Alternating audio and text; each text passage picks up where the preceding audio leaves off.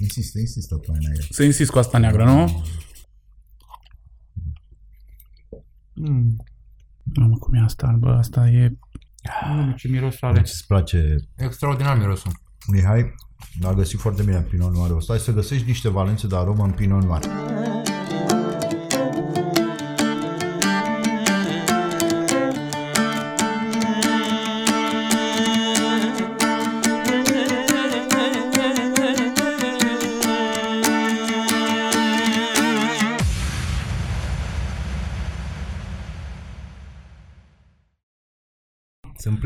Pe mine.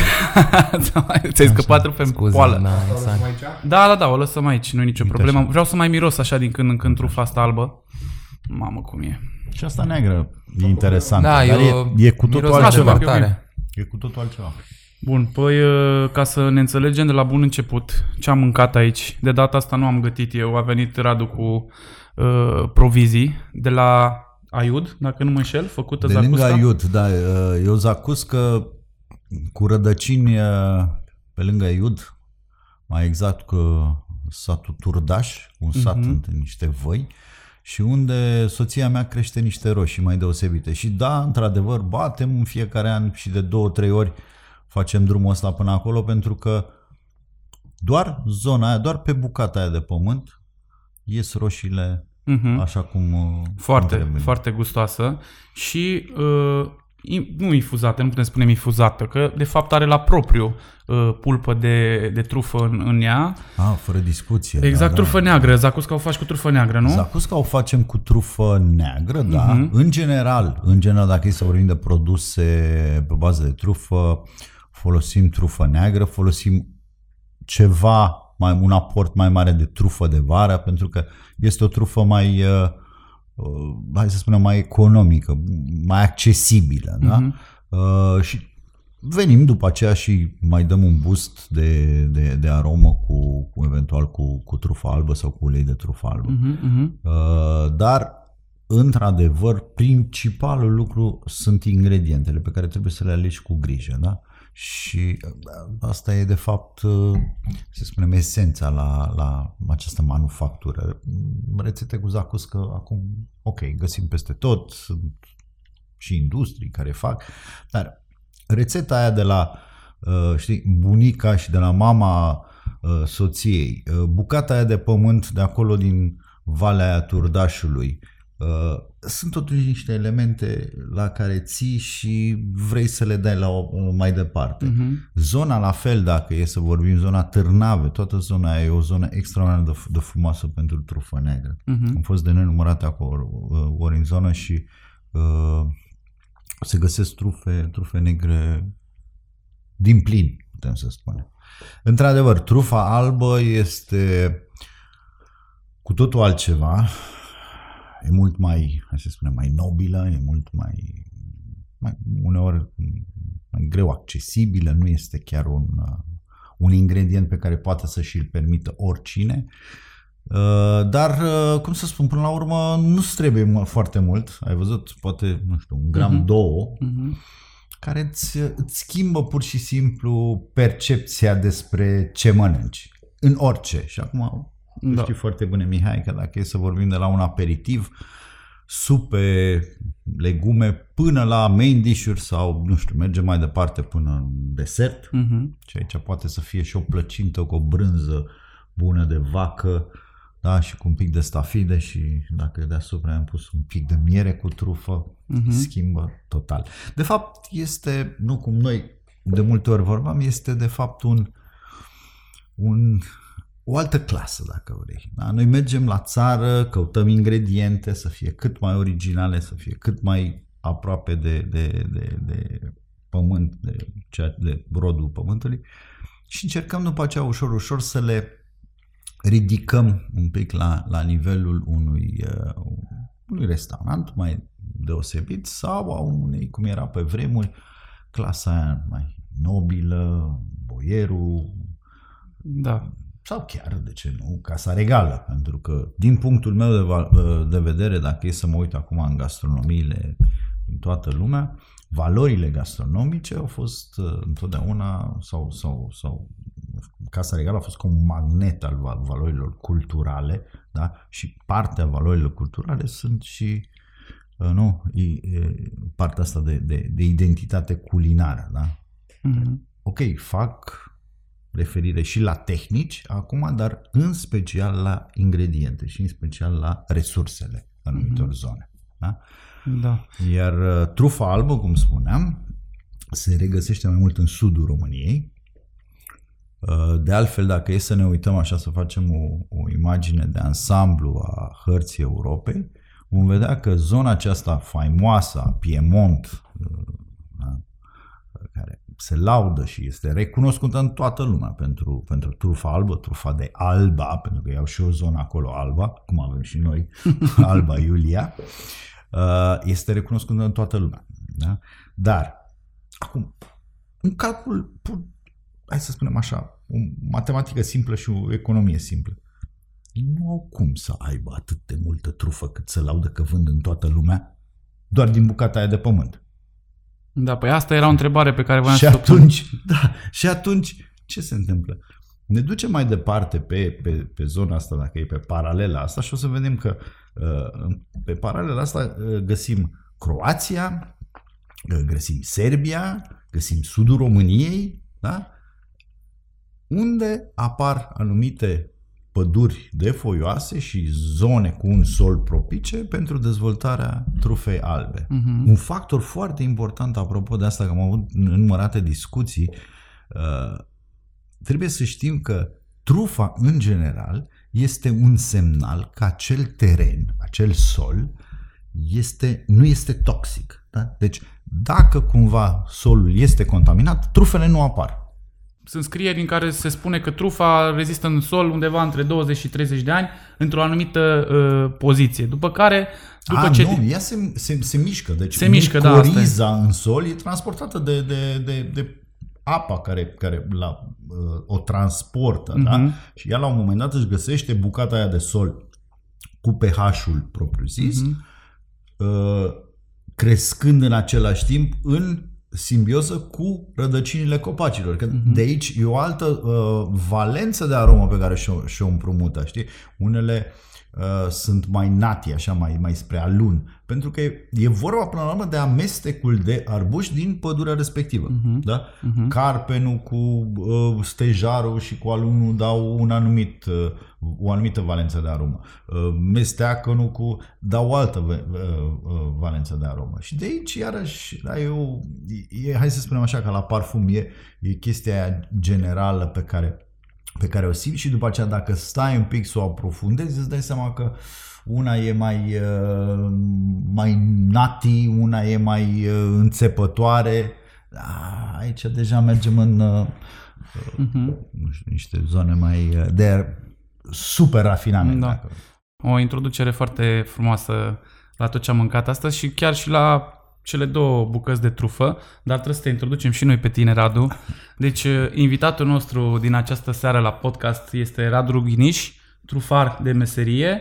Uh, Mai nou se ocupă și de această zacuscă cu, cu trufe pe care o ambalezi și o să o ai la vânzare, dacă nu mă înșel, în scurt da, timp. este, este, uh, hai să spunem așa, o rețetă de, de familie pe care am îmbogățit-o cu aceste trufe și pe Mhm. care, da, urmează, bineînțeles, să o, să o comercializăm. Voiam să întreb, de câte feluri sunt trufele, în primul rând? Noi vedem aici una neagră și una albă. Mai există și de alte feluri? Oh, da. La nivel mondial sunt 200 de specii de trufe.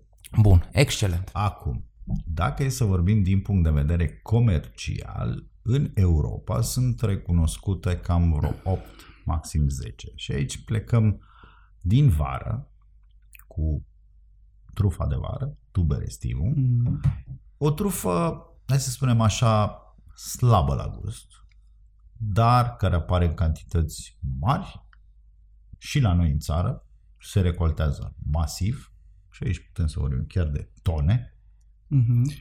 O trufă care, cum spuneam, este folosită mai, mai mult în industria bazată pe produse pe, pe bază de trufă. Da? Deci valorificarea acestui tru- tuberestivum se duce mai mult pe industrie. Uh, trecem în toamnă și trufa începe să apară, trufa neagră începe să apară la munte. Care zice melanosporum. Nu, nu. Aia nu e neagră. E tot neagră, dar nu. Noi vorbim deocamdată o trufă uncinatum sau trufa de burgundii. Ajungem Ok, și la melanosporum. ok. Dar trufa neagră, hai să spunem așa, ce urmează imediat în septembrie, undeva la altitudine 400-500 de metri, poate chiar și la 1000 de metri, este uh, tuber uncinatum, este uh, trufa de burgundii și pe care iarăși o regăsim și la noi, în special în zona Transilvaniei, fiind podiși cu înălții mai mari, în special uh, Transilvania are o trufă uh, tuber uncinatum cantități destul de consistente. O trufă care se regăsește în Bucovina, de altfel, la fel uh, în, în zonele respective. Uh, melanosporum, tot o trufă neagră, dar mult mai neagră la interior. Mhm, Ok. mhm. Da? Este o trufă pe care o regăsim în Perigo și Norcea. Este o trufă specifică. Acum, într-adevăr, în ultimii 50 de ani s-au făcut niște studii, s-au luat niște, s-au replantat niște păduri undeva în Australia și ce să vezi acum în Australia, în iulie-august apar trufele care, de fapt, în Perigo sau în Orcea, încep să apară la noi în decembrie, ianuarie, februarie. Aha. Da. Ok. Dar este o trufă specifică a celor zone. Poate se vorbește un pic și de, de, de Spania. În zonele noastre, în estul Europei, foarte puțin, aproape insignifiant. Și magnatum și magnificum sunt cele albe? Magnatum pico este, tuber magnatum pico este trufa albă. Albă. Da. Deci asta este. Este exact asta Mhm, ok. și ea apare undeva în zonele și în România spuneam Croația, uh, Italia, să zice chiar până în Toscana și poate Mhm. chiar mai jos. Uh, Această trufă începe deja din septembrie să-și facă apariția, dar ce se întâmplă? E o trufă foarte sensibilă. E o trufă care, uh, practic, ea se dezvoltă în perioada asta, da, poți să ai, hai să spunem, norocul să găsești și o trufă sănătoasă, cum am avut noi astăzi aici, dar majoritar italienii spun fiorone, pentru că fiind foarte cald încă la ora asta, viermele intră imediat în ea. Și tu riști să culegi o trufă albă acum, o lași în frigider până a doua zi și a doua zi când ai băgat mâna în ea, e practic se dez, dezintegrează. Da? Pentru că viermele ăla lucrează în ea. De aceea este recomandat ca trufa albă să se recolteze în perioadele octombrie-noiembrie și poate chiar decembrie, pentru că atunci temperaturile încep să scadă. De fapt, îți trebuie o, îți trebuie o, o, o, o vreme din aia de toamnă. Știi? Ceață, umezeală, frig. Uh, exact cum e specific da? uh, anul timpului de Mhm, toamnă. mhm. Ei, în acea perioadă și în acele condiții de, de temperatură și de umezeală se recoltează perfecțiunea trufei. Da? Pentru că atunci nu mai are uh, viermele timp să, să intre. Deci asta se numește magnatum cea albă și Magnat. magnificum care este? Nu, nu, nu, Nu există? Nu. Eu am auzit și de trufe mag- magnificum, tuber magnificum. Trufe L-am văzut acum- la Paris la geam și era cea mai scumpă. Am ținut o minte și de-aia Fi întreb. chemat-o ei, uh, i-or fi Poate i-or fi Da, zis i-or fi ei zis la ei magazinul magnificum, respectiv. Da, dar eu, eu, magnatum pico, adică magnatum pico este magnificum pentru că este într-adevăr este considerat, considerată peste tot în lume regina trufelor. Da, chiar da. Și uh, aici merge și peste melanosporum, care la vremea la care apare, melanosporum este considerată la fel o trufă de foarte mare valoare. Uh, valențele de aromă la, la, la melanosporum, deci ea arată la fel, dacă vrei, în Doar că e mai neagră în interior. Mai, mai Am neagră în înțeles. interior, dar valențele ei sunt mult mai blânde, e, e, e cumva un gustul ăla de, de drojdie, de, de pâine coaptă, e, e, e o trufă la fel de, de, de plăcută, dar nu cu aceeași intensitate. Vezi că aici ai o intensitate de, de, de aromă un pic chiar spre înțepător. Mhm. Da? Și mirosul. Da. Și mirosul, Înțepător, la chiar de la da, distanță. Da, da. Uh, Eu spun și recomand întotdeauna, pentru că acest miros nu întotdeauna uh, e, e pe, nu e pe gustul tuturor. Da? Mhm. Da, e un și miros uneori, înțepător. uneori poate să genereze chiar repulsie. Bine, dar aici te joci oarecum din uh, balansul aromei, adică Exact. pui mai puțin decât Dar o trufă neagră. eu consider că până la urmă, cum să spun, mama natură ne învață să mâncăm trufe. Pentru că dacă noi începem să gustăm trufa aceea de vară, nu are la gust, Mhm. mm-hmm. aproape spre gustul, să ducem aproape spre gustul de hrib, da? de ciupercă. După aceea trecem ușor la un cinatum, care devine un pic mai înțepătoare oarecum, dar tot blândă. Și urmăm după aceea calea naturii și trecem la trufa albă, eu zic că organismul nostru se învață ușor cu ea. Și de fapt am făcut chiar un experiment, o spun chiar sincer, cu clienți și chiar cu Mhm. uh, soția mea când am, am învățat-o să, să mănânce zacuscă cu trufe. Am dat prima dată uh, un pic de trufă în zacuscă, într-o chestie pe care o cunoștea și după aceea am trecut ușor și la trufa albă, da? pe care iarăși o asimilez poate cu uh, un ou, Mhm. ochi, da? Mhm, pentru că proteina mhm. din, din ou te ajută foarte mult. Cu omletă, cu Cleios, pre- omlete, produse din, uh, cleios, ou, da. Și așa îl, îl faci să, să simtă plăcere. Altfel, Mhm. Poate să existe. Sunt, sunt persoane care au repulsie față de... Mhm. Uite, eu, de exemplu, știu că în antichitatea clasică uh, egiptenii și sumerienii apreciau foarte tare trufele, în schimb romanii nu le sufereau. Lumea civilizată, Romanii, uh, lumea Cezar greco-romană, le folosea pentru, pentru ritualuri erotice, afrodisiac, era folosit În, ca uh, afrodisiac. considerat. În, Chiar în le bucătăria foloseau. clasică greco-romană, uh, e, uh, romanii preferau mai mult uh, terfez, cred că așa se cheamă, trufele Fetițe, desert, Mhm. da. care sunt cu totul altceva. Ei spuneau, eu am găsit la, la Cicero o bună oară, că trufa e pentru sclavi Mhm. și terfezul e pentru stăpâni. Ei o considerau o mâncare de barbari, o mâncare, sigur că o păstrau în ritualuri religioase, Mhm. pentru că mult, mult din sistemul uh, mitologic greco-roman era de fapt de descendență sumeriană, babiloniană Mhm. și egipteană, dar ei culinar nu le apreciau. Și tot timpul m-am întrebat de lucrul ăsta, băi, lumea greco-romană, noi, apropo că vo- vorbim acum de lucruri fandosite, de lucruri exquisite, clasii și așa mai departe, cum de sălbaticii ăia de barbari, ca să-i citesc pe împărații Romei, le iubeau, în timp ce romanii făceau mari eforturi să-și aducă acele trufe de desert, care înțeleg că m, ele sunt altă ciupercă, asta poți Da, să ne da, da, explici tu mai vorbim- bine, vorbim de o le altă, aduceau cu din totul altă. Libia, din Liban, le aduceau de trufa la de deșert. mari Da, depărtări, Da, da, da. special ca să se combine, ei socoteau că ălea sunt cele mai bune. Acum pe piață știu că astea sunt mult mai scumpe decât alea. Corect. Ce s-a fi întâmplat atunci în antichitate? Eu sunt Trufa curios. aceea de deșert despre care spui tu este o trufă foarte, foarte interesantă. Uh, mai mult folosită astăzi în, deș- în desert. Uh-huh, uh-huh. Pentru că, și chestii dulci, pentru că are niște valențe de uh, chestii van, ușor vanilate.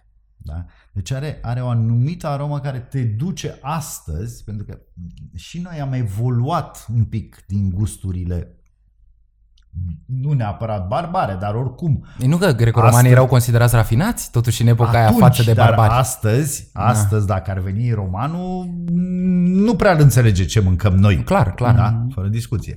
E, uh, e o trufă deosebită, dar având în vedere faptul că totuși Italia ultimilor și Franța ultimilor, hai să spunem 100, poate chiar 200 de ani, au cam instituit un fel de uh, reguli în ceea ce înseamnă gastronomie și în general, poate chiar mondială, uh, au rămas cu acele specii de trufă.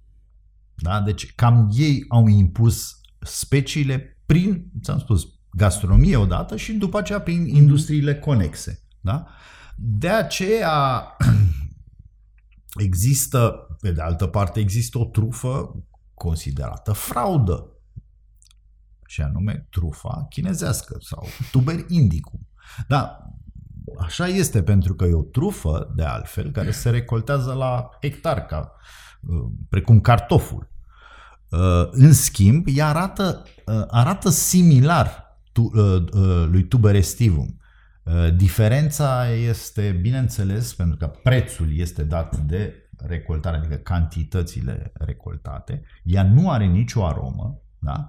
Dar poate fi ușor amestecată cu estivum sau cu uncinatum și mhm. atunci, mm-hmm. normal, da, un raport, nu știu, poate să fie de 1 la 5 sau 1 la 10 chiar, și este o fraudă masivă mm. pentru, sau, pentru industrie cât și pentru... Mergi la vânătoare de trufe, dacă nu mă înșel. Da, e plăcerea mea. Aici vreau să, foarte, să da, ne spui și nouă dacă da, de, vrei. De mic copil am am deschis ochii, ca să zic așa, prin, uh, prin Bucovina, la bunici. Și acolo, de jur împrejur, aveam numai munți. Da? Deja la vârstă fragedă, cred că aveam 4-5 ani, bunicul mă ducea prin pădure și mi-a arătat, în primul rând, să mă orientez prin pădure, în, prim, în al doilea rând, pe unde să găsesc ciupercile, da? Vorbeam de ciuperci uh, comestibile, m-am învățat cum e cu hribul, cum e cu gălbiorul. Uh, nu știam la vremea aceea despre, despre trufă, dar erau semnale pe care astăzi mi le amintesc, adică găseam prin pădure uh, dâre de la, de la, de la porcul mistres care râma ceva mm-hmm. prin... Și bunicul îmi spunea că, într-adevăr, porcul mistres caută ceva la rădăcina copacilor. Mai târziu, mult mai târziu, uh, am fost plecat o, o perioadă în țară și am revenit. Am revenit prin mai multe proiecte care mă, le discutăm poate altă dată, dar la un moment dat m-am, m-am luat de un proiect foarte drag mie, cu Marius Tudosiei, cu Băcânia Veche, unde practic munca noastră laborioasă a fost să mergem prin țară și să descoperim mici producători artizanali. Da? Și prin periplul ăsta prin țară am descoperit și câțiva trufari, erau printre primii trufari care începeau să activeze la vremea aceea în țară și mi s-a părut o, o chestie deosebită, adică, ok, am stat în Italia, am văzut ce, ce potențial există în, și în, în zona asta de, de alimentare, uh, trufa și tot ce se dezvoltă pe bază de trufă, și am zis, ok, de ce nu putem să facem și noi același lucru? Până la urmă nu ne rămâne decât să muncim. Uh-huh. Ne gândim și să muncim ceva în direcția asta. Uh, și într-adevăr a fost, uh, am intrat să, practic într-o asociație cu căutătorilor de trufe, ne-am zbătut pentru legalizare, pentru reglementare și așa mai departe. Uh, dar uh, prezentând mai departe și în special uh, turiștilor uh, străini trufa în sine, puteam să o prezint la vremea aceea, pentru că aveam o, o relație bună cu bucătarii și cu restaurante, puteam să o prezint doar, nu știu, câteva restaurante care erau cât de cât, hai să spunem, în temă cu, cu, cu ce ar putea să facă din trufa. Dar uh, turistul străin la un moment dat mă întreabă, zice, foarte frumos, foarte, foarte bune trufele voastre, dar știi ceva? Eu aș vrea un produs românesc pe bază de trufă, pentru că eu plec mâine acasă la mine, Anglia, America, unde era el, și vreau să-l duc cu mine. Să le arăt prietenilor mei ce valori aveți aici în România. N-am stat pe mult pe gânduri, a doua zi uh, m-am pus deja la treabă și m-am gândit, bineînțeles, la bunica care făcea zacuscă cu hribe. Am zis, ok, eu o să fac o zacuscă cu trufe. Da? Și am căutat cea mai bună rețetă. Și aici putem să dezbatem iarăși. Și mai ales că ai nevoie să le conservi, după cum bine știm, mai ales Corect. când găsești multe trufe, ori le faci unt, ori le faci, ori le toci, le pui la borcan. Ăsta este și o nouă variantă a la Radu Ruginiș cu zacusca de trufe care mi se pare extraordinară și mi se pare foarte mișto că e de toamnă. Acum vin și trufele de toamnă, că trufele au, din câte știu, două perioade, așa, undeva aprilie-iunie, nu? Iulie, și uh, astea de toamnă, care sunt un pic mai aromate, un pic mai, Exact. mai puternice. Și se duc chiar și până în iarnă. da, se duc chiar până la, început, la sfârșitul decembrie, Exact. din câte, din Deci câte cunosc. că în Depinde de iarna adâncime. uneori și sub zăpadă poți să găsești trufe, pentru că până la Wow. urmă zăpada nu face altceva decât să mențină sol, solul cald și umed, ceea Mhm. ce îi face foarte bine trufe. Uh, m, am uh, văzut că în evul mediu lucrurile n-au, au stat și n-au stat. Primele vânători de trufe, ca să ne întoarcem la vânătoarea de trufe uh, de care l-a întrebat, primele vânători de trufe eu am văzut că le-a înregistrat pe la sfârșitul secolului XV uh, Bartolomeo Platino, care a fost marele istoric al papalității. Pentru papă, nu pentru oricine, pentru papă, în zona Nozzo se adunau niște flăcăi cu scroafele despre care uh,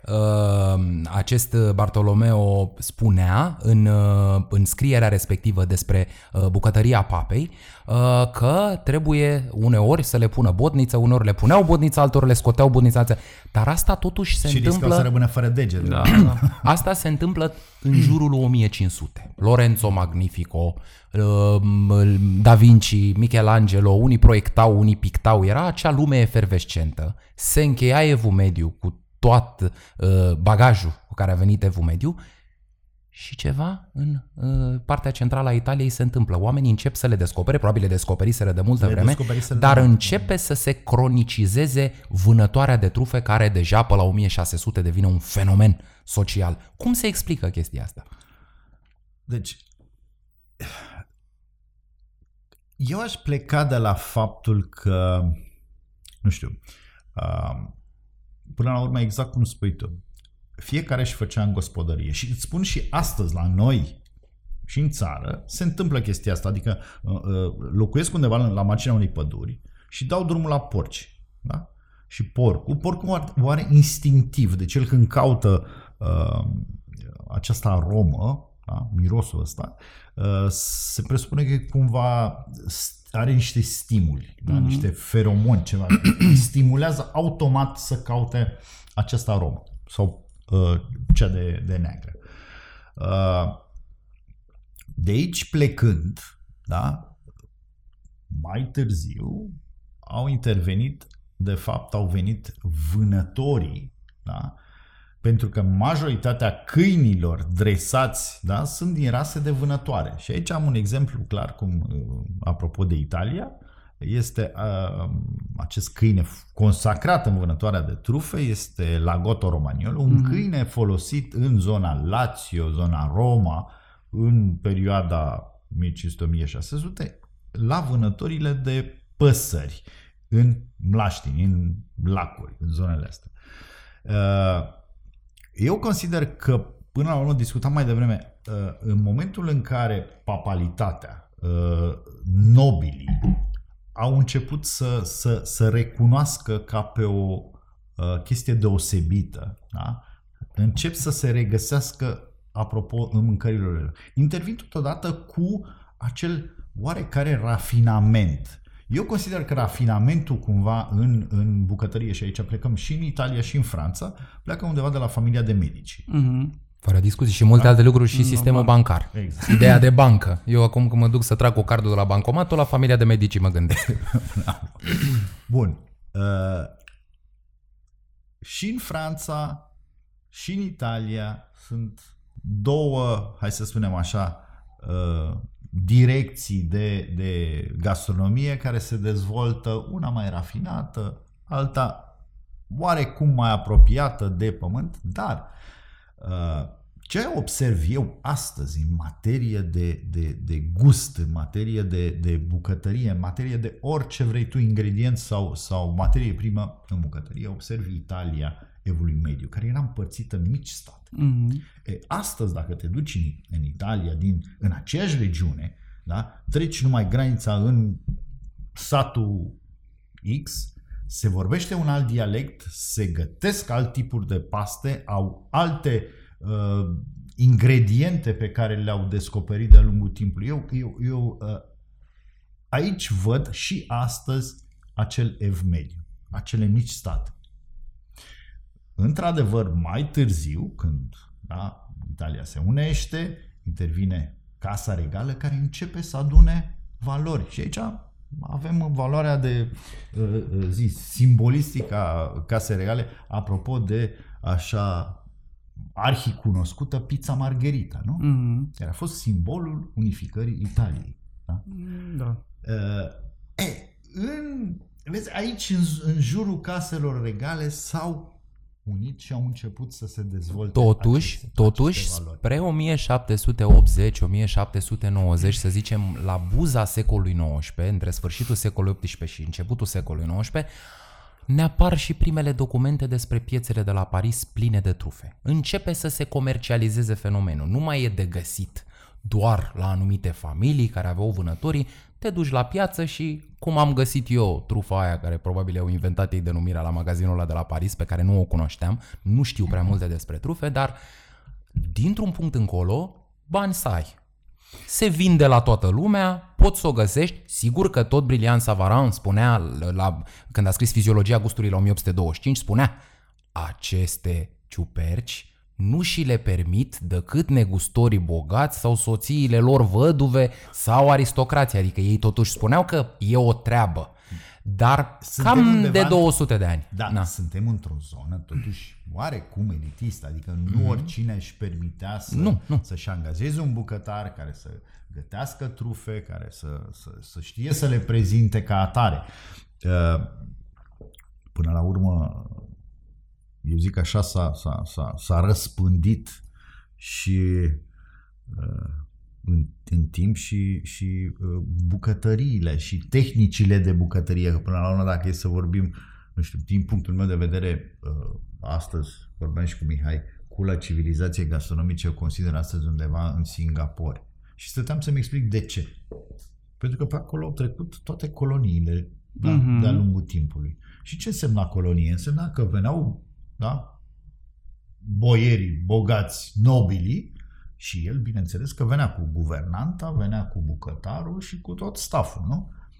Ce făceau acei bucătari? Aplicau tehnicile din Franța, Germania, de unde veneau ei, pe resursele respective. Așa s-au transmis mai departe. Și eu zic că și în Transilvania găsim la fel. Adică cei care au migrat în acele zone, bineînțeles nobili, da? au venit și au cumva ne-au, ne-au împrumutat, să spunem, sau ne-au transmis, nu? La fel ca în folclor, ne-au transmis niște tehnici aplicate pe resursele noastre. Deci, noi am găsit acum, mă rog, ultimele săpături au fost pe la 1600, nu spunea Mhm. uh, Cosmin Dragomir în uh, cartea aceea de prima carte de bucate din Transilvania de la Cluj-Napoca. La sfârșitul Exact. Secolului 17. Dar uh, atestate clare, vorbim în perioada casei regale de către uh, Cogălnicianu și Negruții la Iași, scriu despre rețete cu trufe. Bineînțeles că toată lumea aceea, în perioada, în perioada interbelică, era influențată de bucătăria franceză. Nu aveam o Bine, legătură din, de, intensă de după cu Revoluția de la cultura. 48 a început aveam o influența foarte... legătură intensă. Da. Acum, vânătorile de trufe, am auzit, nu știu atestate clare, deși le caut încă, am auzit că și la uh, uh, Casa Regală, bineînțeles, uh, se practicau pe la Pele și pe acolo, pe la, pe la Sinea, se practicau vânători, dar și vânători de trufe. Eu pot să-ți spun și să, să vă confirm cu mâna pe inimă că în spatele castelului Canțaluzino am făcut vânătoare de trufe cu turiști și este plin de trufe. Deci, în mod sigur, și acum 100 de ani sau poate 200 de ani le găseau și atunci, fără discuție. Mhm. Uh, vânătoarea de trufă este, hai să plecăm de la, de la simbolistică, este până la urmă plăcerea de a sta cu câinele în pădure și a căuta acea ciupercă ascunsă. Pentru că ce e trufa în sine? Trufa este o ciupercă care crește sub pământ. Da, cum spuneam, ea se dezvoltă în anumite condiții de climă, de sol și în momentul în care sau e un mucegai, da, care formează o crustă și l- acea uh, trufă necesită un timp să se coacă, adică ea capătă această amprentă la interior. Uh, negru cenușiu, cum avem noi în, în cazul uncinatum, maroniu roșiatic, uh, mai deschisă la culoare în cazul uh, uh, tuberestivum și la fel uh, o avem alb, dar cu vene cumva maronii la uh, tuber magnatum pico. E, câinele cu care tu uh, practic împărtășești, câinele, câinele este, este o legătură și o simbioză între tine și câine, adică tu trebuie să știi ce uh, înțelege câinele care trebuie să facă în pădure și el la rândul lui știe cam ce vrei tu de la el. E, uh, câinele nu face altceva decât să-ți identifice trufa coaptă. Trufa, în momentul când e coaptă, da, ea crește sub pământ. În momentul când e coaptă, emană fenoli. Fenolii ies la suprafață și îl identifică mirosul. Și îți spune, aici e o trufă coaptă. Da? Mai pot fi trufe de jur împrejur sau în altă parte. Dar dacă nu sunt coapte și nu emană fenoli, nu e cazul să le umblăm la ele. Le lăsăm să se coacă.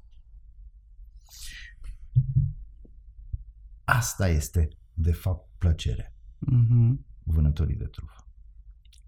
Tu, o, v- o vânătoare, cum se spune, elegantă, da? fără sânge, fără armă. Da? Și Chiar tu, frumos și plăcut Da. în același timp și recompensa pe măsură. Că în momentul în care tu ai scos uh, uh, Fără vânatul, să zic așa, din pământ, este o bucurie, o bucurie fără enormă. discuție. E foarte este, greu de este găsit. o senzație și mi-aduc aminte cu, cu, câinele, eu- cu câinele meu, cu Memorial Bosco, da? mi-aduc aminte la începutul cum era, momentul când uh, descoperi și în special la, la, la Trufa trufa albă, albă, da. știi? Și până la urmă tu mergi că uh, știi anumite zone, cam pe unde ar putea să apară. Stai Dar un pic mai nu aproape este, de asta. Așa. nu este, uh, nu este cert că ele uh, apar în același punct. Micoriza se poate deplasa stânga-dreapta, se poate, uh, poate într-un an să nu dea, să urmeze alt an în care dă mai, mai bine, uh, ai o recoltă mai bună.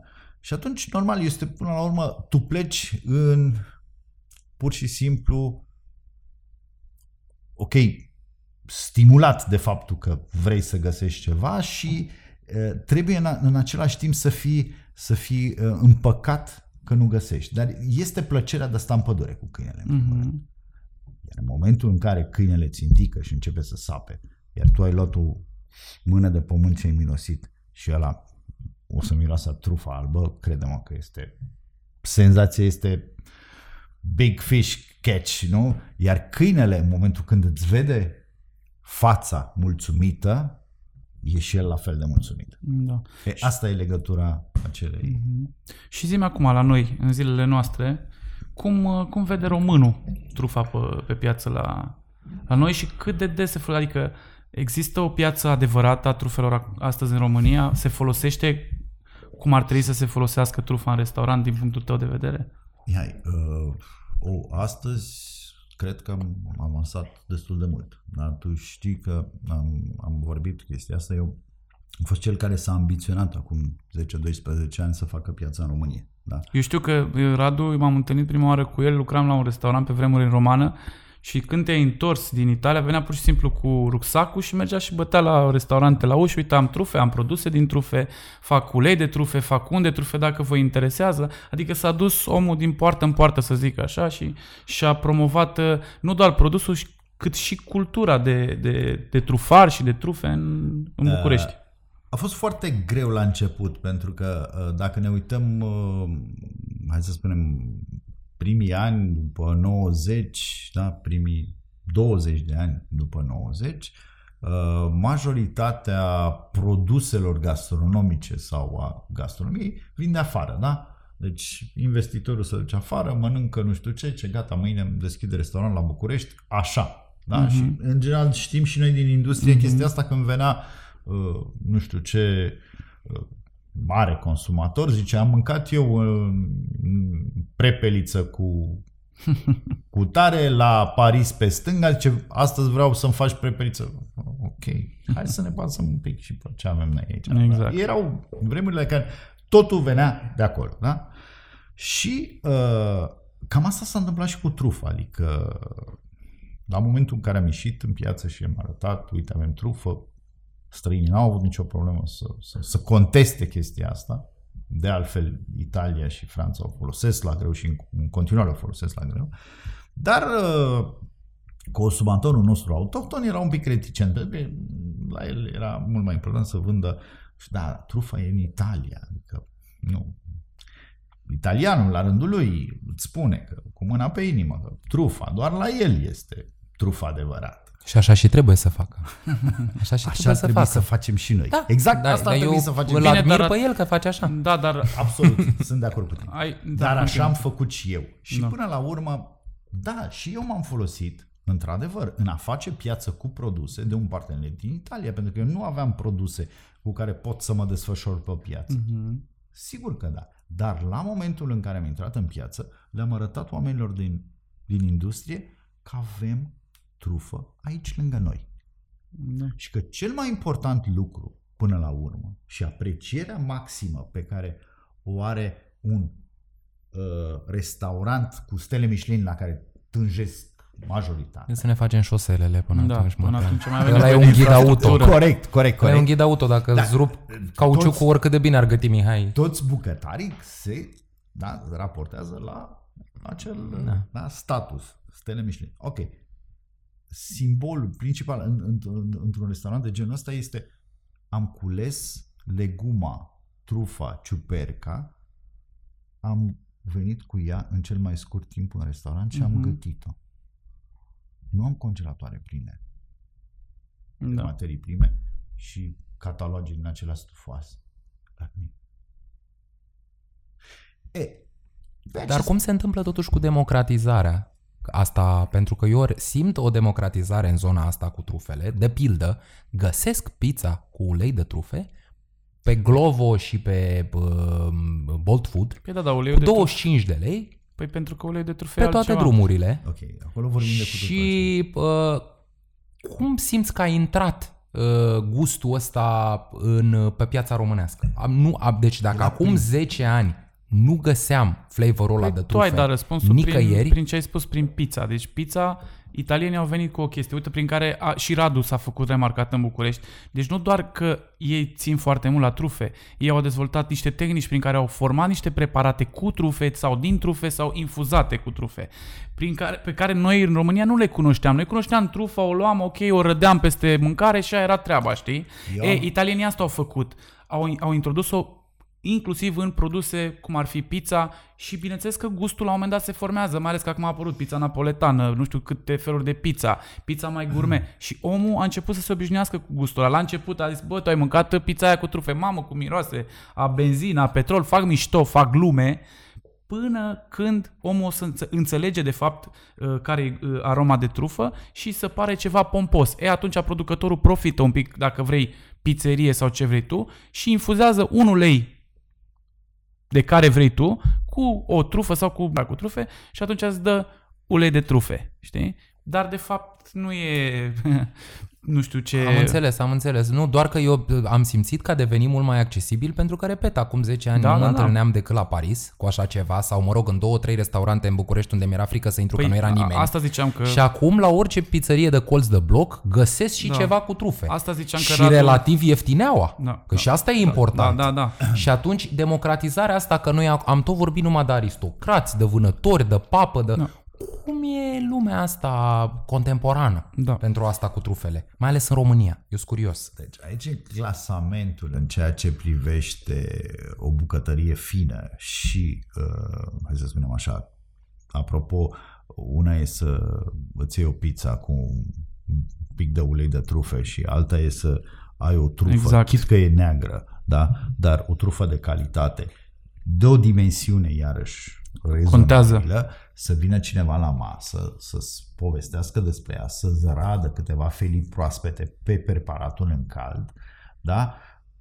Uh, e senzație Mhm. care nu ai pe canapea când stai și mănânci o pizza și te uiți pe la televizor. Și plus de Înțeleg, asta, înțeleg, și plus înțeleg. de asta, E uite că o- îți o spuneam, trăire. îți spuneam că acum 10 ani Radu venea prin restaurante și bătea din, de la, din ușă în ușă, ca nu doar că își prezenta produsul, a oarecum a băgat trufa în cultura gastronomică de la noi. prin tot ce înseamnă preparat cu Am trufe. încercat să fiu un suport în primul rând pentru ei, înțelegi? Deci eram, eram și sunt în continuare, Mhm. mm-hmm. ei știu, 7 din 7, 24 din 24. Mm-hmm. Da? Uh, în ideea în care, uh, Mihai, ai nevoie de o trufă, ok, cât o fie de mică? Uite, iau acolo, Mhm. uh, știi care e cea mai mare problemă unui bucătar? Să aibă curaj să folosească trufa aia. Pentru că pentru el este un cost, un food cost foarte mare. Mhm. Da? El, nu, el nu știe, de acolo din bucătărie, el nu știe, îmi vine mie clientul ăla top să pot să-i vând, că până la urmă el este în bucătărie, în față este ospătarul care Mhm. probabil nu e în uh, ziua lui cea mai bună și nu o să-ți vândă trufa. Da? E, asta e de fapt. Și atunci eu încercam să fiu cât mai aproape de ei și să îi spun, ok, ține acolo. Ok, dacă cumva nu ai vândut-o azi sau a doua zi sau a treia Mhm. zi, știi ce fa- faci? Uite, o pui în unt. Ia o bucată de unt și asta am fost tema și de anul trecut de, de, și de, Exact. uh, de la My, uh, My Transylvania. My Transylvania. De Pun Transilvania un unt gastronomică. da? și o conservi cel mai bine și conservi toată aroma, conservi uh, consistența, ai conservi tot gustul și după aceea untul respectiv. Pune-l pe o felie de pâine sau pe un steak sau pe ochiuri. Da? Da, da. Și metoda de a, înțelegi, în, în, în, să știe că nu o pierde. Da? Nu va pierde, ci va avea numai de câștigat. E cam Asta cea mai e- bună variantă de a, de a A- conserva. Asta a fost principiul de bază, adică să fiu într-adevăr un suport pentru Horeca. Nu neapărat să vând trufa. Erau cazuri în care preferam să nu vând dacă știam că trufa aia până la urmă nu va fi tratată cum trebuie sau nu va înțelege Exact. omul ăla ce să facă Deci cu tu ea. nu crezi în democratizarea consumului de trufe? Că prin răspuns mi-ai cam arătat că nu. Da, încerc totuși, încerc totuși Nu, să eu să cred ne că el formăm. crede în democratizarea produsul, uh, produselor cu trufe, doar că să fie oarecum și educată lumea, să înțeleagă Păi asta nu, diferența. asta spun. Trăim într-o lume în care eu cunosc cântece de trap. Îmi pare rău că nu m-am pregătit mai bine pentru podcastul nostru. Am uitat total pentru că a- ați venit amândoi, a venit și Gavroș, s-a întâmplat așa. Era un trap song despre șampanie și trufe și că suntem șmecheri și avem haine de blană pe noi și bani mulți și Da, Mercedes. pentru că trufa este simbolul Este un luxului. simbol. Acest simbol al luxului, în lumea în care trăim noi azi, în care luxul se democratizează pe zi ce trece, cel puțin în imaginea publică pe care unii playeri o formează, mi se pare că tu vii din partea elaltă în care spui, Eu- bă, înțelegeți un pic trufa, respectați trufa. Ceea ce e foarte mișto. Și aș dori acea democratizare să vină la, la, la pachet și cu un pic de cultură. normal. Cred că, da, cred că asta face da, diferența da, de, da. între a Ce avea bine un ar pic de fi. cultură Ce și bine ar fi. gastronomică și generală. Dar mai e o chestie foarte importantă, ai noroc, pe care trebuie să o punctăm și tu ai văzut uh, chestia asta la Bihor, da, așa, unde există, acolo este, oarecum Radu poate să confirme, planeta trufelor, dacă vrei. Pădurile din Bihor sunt foarte, foarte Eu au fost- populate cu, cu trufe. Uh, Printre altele, acolo a venit prima dată valul. Și aici, iarăși, contează foarte mult apropierea de Europa Centrală. Europa Centrală. Și Normal. grofii maghiari care Exact. se întâlniseră cu trufa Exact, cu multă și vreme câinii înainte. grofi. grofilor foarte maghiari, mult care erau apropierea de de, o- Budapesta, Viena, care Absolut. sunt una lângă alta. Păi la fel ca și prima carte scrisă de bucate, tot în Transilvania, dar asta e o, cu tot Da. o altă discuție. Ce voiam să spun că, uh, iară să îl încadrez cumva pe Radu, undeva între, în mijlocul acelor, f- față de acei oameni care culeg trufa, uh, nu știe nimeni cine o cules-o, adică te duci la trufar acolo și îl întrebi, spune și mie două tehnici sau spune și mie o metodă de a găsi trufa. Îți întorc tu spatele. Bogdan știe că am încercat să sunăm vreo 10 oameni se și feresc pentru Se că e feresc. foarte mult uh, sunt foarte multe afaceri informale Exact. de jur împrejurul trufelor și noi foarte puțin am avut ocazia, în general erau niște oameni care păreau un pic hăituiți Exact, când vorbeau exact, despre exact. trufe. Și le era pur și simplu frică. Teamă, Deci da, teamă, când teamă. vorbeam cu, cum, cum îl chema pe domnul de la... Uh, Siminic cu domnul Guti, Siminic Guti. muzicașul, când, da. Exact, când vorbeam cu el, deci la un moment dat, băieții. Nu vorbesc doar băieții, ei sunt băieții.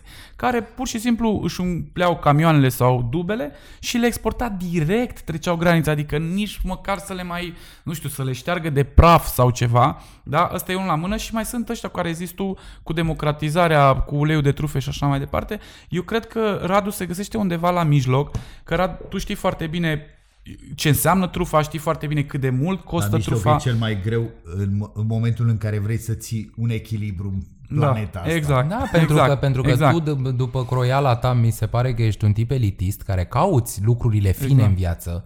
Pe de altă parte, noi acum, mă repet, trăim într-o lume în care ăia de caută lucruri prea fine sunt un pic uh, ca în marxism. Mhm. Da. Cine? Ce, ce zic ăștia? Adică, Da, n-au ce? voie, gata, Ia nu- uite, ce da. au venit ăștia cu? Au Iară venit ne-am ăștia luat să cu ne apucăturile alea de boieri de pe vremuri. Exact. Inclusiv uh, online-ul e plin de așa ceva. Da, Da, Atunci mi se pare că mi, când te prezinți trufar, așa pare, o, pe bune, ești Da, și trufar. e adică, ceva- cred că da, ai o ceva reacție frumos, din asta mă, de... laud, mă laud cu chestia Da, asta, da. ai așa, cred că Este- ai reacții pe este- anumite cercuri sociale, nu știu, mă gândesc. E posibil, Da. e posibil. Nu, nu contest. Și le dau voie să, le, să aibă în continuare reacțiile. Până la urmă, e, micul meu magazinaș cu produse sau cu trufe, Cum se numește magazinul și unde este, ca să zicem și noi pe podcast? Da. Da, nu avem Sigur, voie orice normal, aici. E, e al nostru, facem el, ce se vrem. numește, el se numește Bottega del Tartufo. Ok.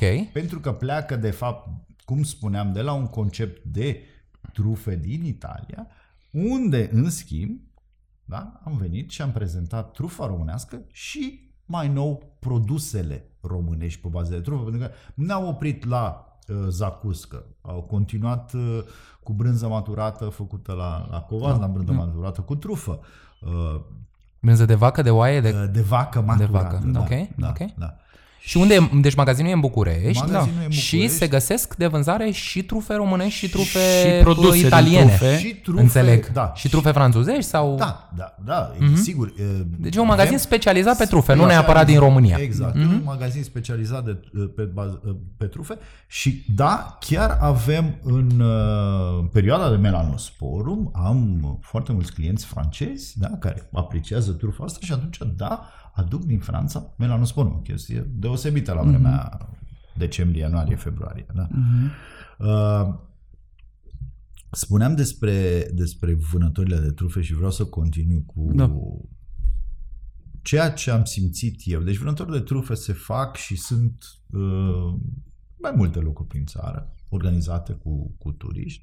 Noi am considerat să o facem aici, lângă București, uh, mai ales că avem o, peri- o, o, o zonă deosebită pe, pe malul Neajului la Comana. Da, unde- Aproape de Clejani. A, aproape de Clejan, nu știu. Da, Neajlovul curge Da, chiar pe curge. lângă Clejani. Da. Da, nu, nu, la Da, Clejan- dar Comana e mai aproape un pic de... E mai aproape un pic de București. Da, Da. Dar acolo sunt două păduri deosebite, sunt o zonă foarte ușor accesibilă, de altfel se fac uh, plimbări foarte lejer prin pădure și unde putem să le arătăm oamenilor interesați exact cum se face această vânătoare Deci tot de un trufe. fel de turism microregional pe trufe, ceea ce Exact. este Foarte super mișto, tare. superb. Și mai mult, Eu aș merge. Da, da, mai da. mult, uh, și asta vreau neapărat să o facem și cu Mihai, pentru că după aceea venim și uh, gătim.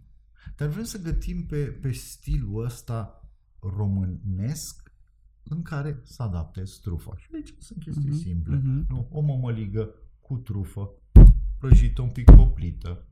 Avem și dispozitivele necesare. Un borș de hribi, Mhm. iarăși Da. da. încă de la memorabil Dumnezeu să-l ierte Radu Anton Roman. Cu bucată de mămăligă cu trufă în ea. Uh, și nenumărate alte, spuneam, brânză de vaci. Avem fermă de vaci acolo. Brânză de vaci cu trufă Da, există, adăugată. există o grămadă acolo de... ne, de... Da, încercăm să fim un pic Și plus mai, de asta uh, po- poți să fii și inventiv și să faci niște absolut, preparate absolut, sigur. bazându-te pe toate ingredientele de care vorbeam mai devreme, să fie spectaculoase. Adică nu, nu cred că, că, există, că există o problemă în treaba asta. Da, mi se pare foarte, foarte tare ideea asta cu, cu turismul pe trufe. E o, e o chestie de, de exploatat, în ghilimele, în bunul sens al cuvântului. Și pot să vă spun, e o chestie care se întâmplă și trebuie să se întâmple în toată țara. Adică bă, trufe, v-am spus, de vara până toamna, uh, iarna târziu, sunt peste tot. Și sunt colegi uh, trufari, eu deja pot să zic, mă mândresc cu ei, sunt în Bucovina, sunt în, în Maramureș, sunt în Transilvania, sunt în Banat, Mhm. sunt în uh, Sunt, dar nu prea, Borș. se, nu prea se arată la ei față, nu se chiar arată dacă la sunt. față, adică... pentru că, într-adevăr, Asta e- încă suntem într-o într-o Și nici măcar nu vor să oarecare vorbească despre asta. Semi, semi-legalitate, dacă vreți. Da? Mhm. Pentru că uh, sistemul cum, uh, pe, pe care l-a trebuit să-l, să-l preluăm a fost un pic cam impus. Adică chestia asta cu, cu recoltarea, da, în alte țări, de exemplu Italia, vine din zona satului, din zona uh, uh, primăriei, cum îi spune acolo, comune. Da? Stop! S-a oprit recu, le luați ideea de la început. Și deja avem o oră. Bun, deci uh, trebuie să vedem un pic, uh, cum spuneai tu, apropo de că sunt reticenți. Noi trăim într-o oarecare semi-legalitate. Da? Adică uh, există niște, niște uh, cum să spun, niște distanțe între ce înseamnă zonă de achiziție, ce înseamnă o anumită entitate a statului, uh-huh. ce înseamnă o altă entitate. Sunt până la urmă nu se leagă între ele. Și plec la, de la un exemplu uh, foarte frumos cum se dezvoltă în alte sau cum s-a dezvoltat în, în, în Italia. Și acolo a plecat din comună, da? din, din uh, primărie, din zona, din localitatea respectivă, care ea îți dă acordul pe obștea uh-huh. respectivă să valorifici resursele, da? Că e pădure, că e uh, pășune, că e... Da? De acolo plecând, ce se întâmplă? Localitatea aia are o resursă, da? El învață despre ciupercă, învață despre trufă, învață să o conserve, învață să o valorifice. Și ia uite cum satul ăla, obștea aia, capătă o altă val- valoare, o altă valență. Și gastronomică, și de produse. E, la noi e cam industria și le mai dăm niște firmituri acolo la sat. Da, da. Dacă și o ultimă întrebare înainte să îl rog pe fratele meu Bogdan să ne cânte ceva, o, nu știu, da. ori de vânătoare, ori de neajlov, ori de ce am vorbit noi astăzi. De neajlov, de bravo, de neajlov. Așa, de neajlov, vreau să te întreb mitul ăsta care circulă prin prin lumea trufarilor, a oamenilor de gastronomie, a consumatorilor, că uite, văd că și bunul meu prieten consumă trufe, că se pricepe. E adevărată treaba asta cu, domnule, vin italienii și au trufe de la noi, le ambalează și le trimit înapoi, ca să și rimeze?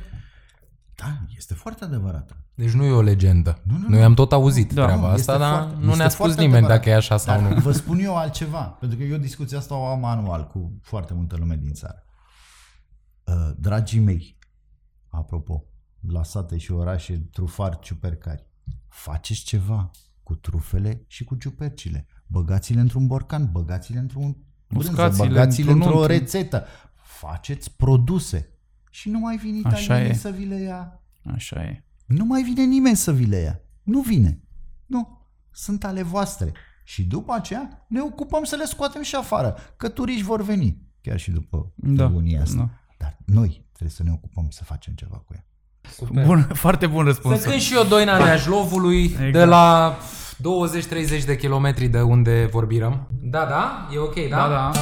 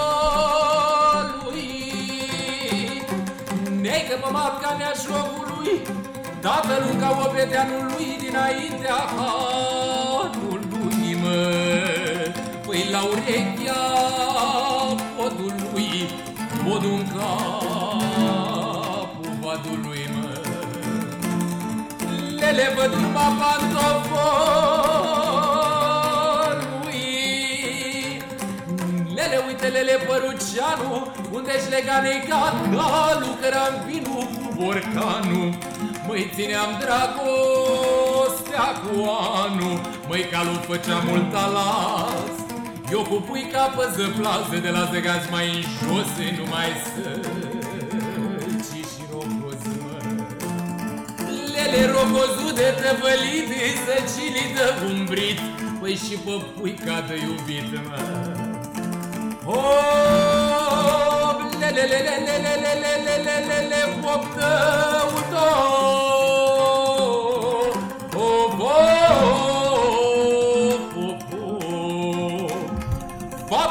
pe unde am iubit Lele, eu de când te-am cunoscut Fată ce ierbuță mi-a crescut Pe unde și de-am noi culcații Mi-a răsărit doi pernații.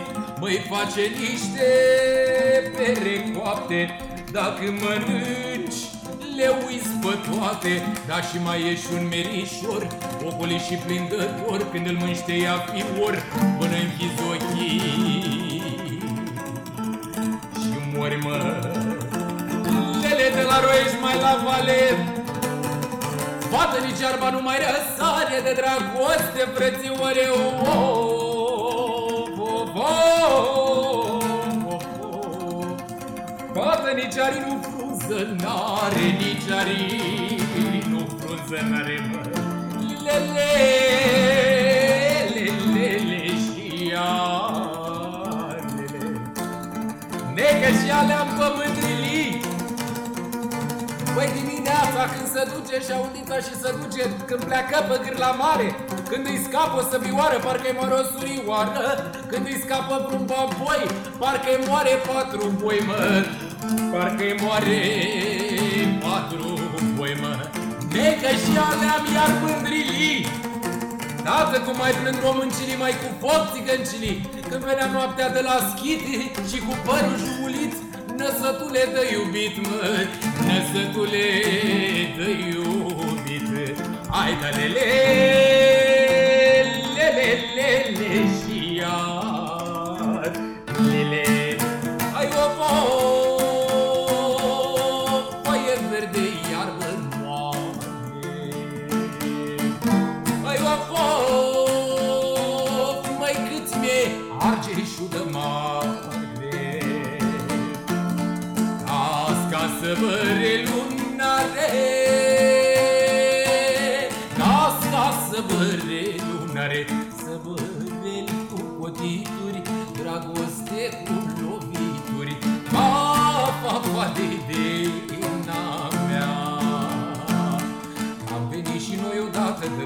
pași de flori La clacă la șezătoare la Dumnezării Dubovnica mea frumoasă, mândrulița mea Mă primea pe dinainte ca o turturea Ia uite-o cum vine, ia uite-o cum trece Mânca ea-și gura că mă iubește Și cu ochii mă petrece. Pa, pa, pa, titina Mea mă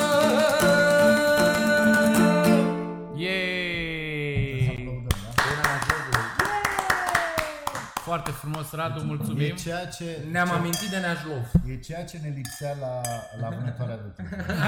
Mulțumesc de invitație, abia aștept să vin la o vânătoare de trufe. N-am fost în viața mea.